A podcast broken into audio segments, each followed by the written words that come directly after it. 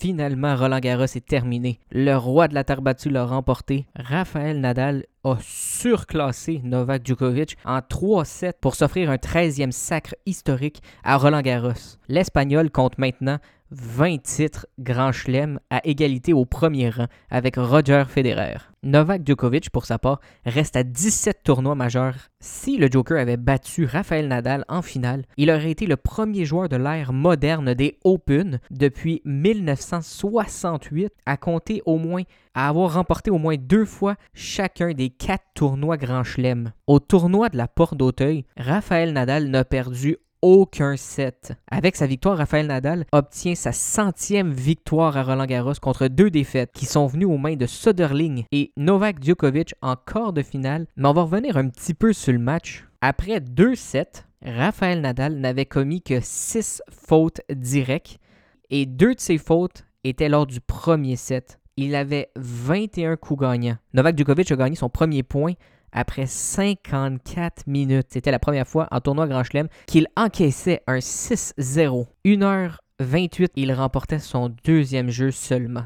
Le troisième set, oui, ce fameux troisième set, c'était 5-5, 30-40, service Djokovic. Il fait une double faute et offre le point à Rafael Nadal et le service et le service pour le titre, moi je crois que Djokovic était blessé lors de ce match-là, car en demi-finale et en quart de finale, il se tenait souvent les genoux, la cheville et même le cou. Je crois qu'il n'était pas dans sa forme, dans sa pleine forme. Le seul point positif, c'est que Novak Djokovic conserve le premier rang de l'ATP, mais il a une priorité de 1850 points sur Rafael Nadal. C'est quasiment insurmontable pour l'année 2020 actuelle. Mais on va revenir aussi sur les performances des Canadiens, euh, notamment Félix auger Denis Chapovalov, Milos Raonic, Eugénie Bouchard et Leila Annie Fernandez. Qui aurait cru que c'est la jeune de 18 ans qui allait aller le plus loin dans le tournoi? Oui, c'est Leila Annie Fernandez et elle avait bien entamé son match contre Petra Kvitova avec un 4-1, mais l'expérience a défait la jeunesse et elle a dû s'incliner en deux manches. Mais une question se pose maintenant. Chez les hommes, est-ce que Denis Chapovalov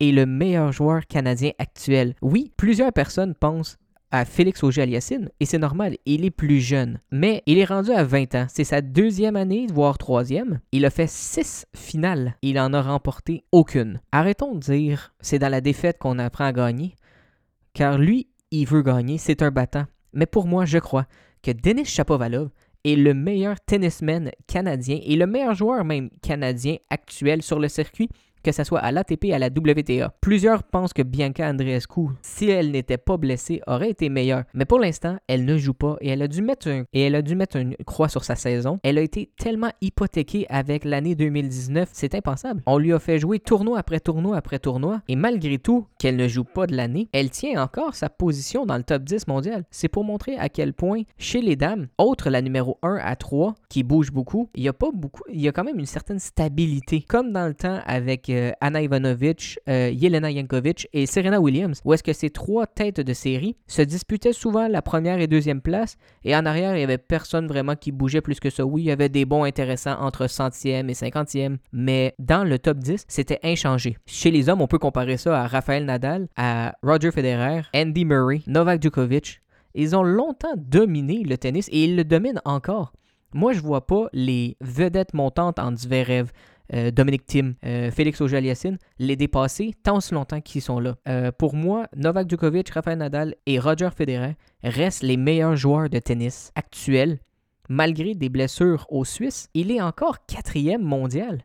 Il ne jouera peut-être même plus de l'année et il va conserver son titre de top 5 mondial. Mais le jour où est-ce que ces trois tennismen vont prendre leur retraite, on peut rêver pour Denis Shapovalov et Félix auger mais il va falloir de la constance. C'est le mot important, c'est constance. Ils doivent être plus constants et remporter des plus petits tournois avant de penser remporter des grands chelems. Et voilà pourquoi je ne crois pas que dans un avenir proche, nous allons voir un des tennismen canadiens en Félix Auger-Aliassime, Denis Shapovalov ou Milos Raonic remporter un tournoi majeur. Car tant aussi longtemps que Roger Federer, Rafael Nadal et Novak Djokovic sont encore là. Il y aura très peu de chances pour les Tsitsipas, Zverev, Tim et Aliassim. Ce sont trois ténors de leur sport et c'est pourquoi personne ne leur arrivera un jour à la cheville. Ce sont des records qui ne sont pas prêts d'être battus. Je ne crois pas que leur record pourrait être un jour battu ou égalé. Ils sont dans une classe à part.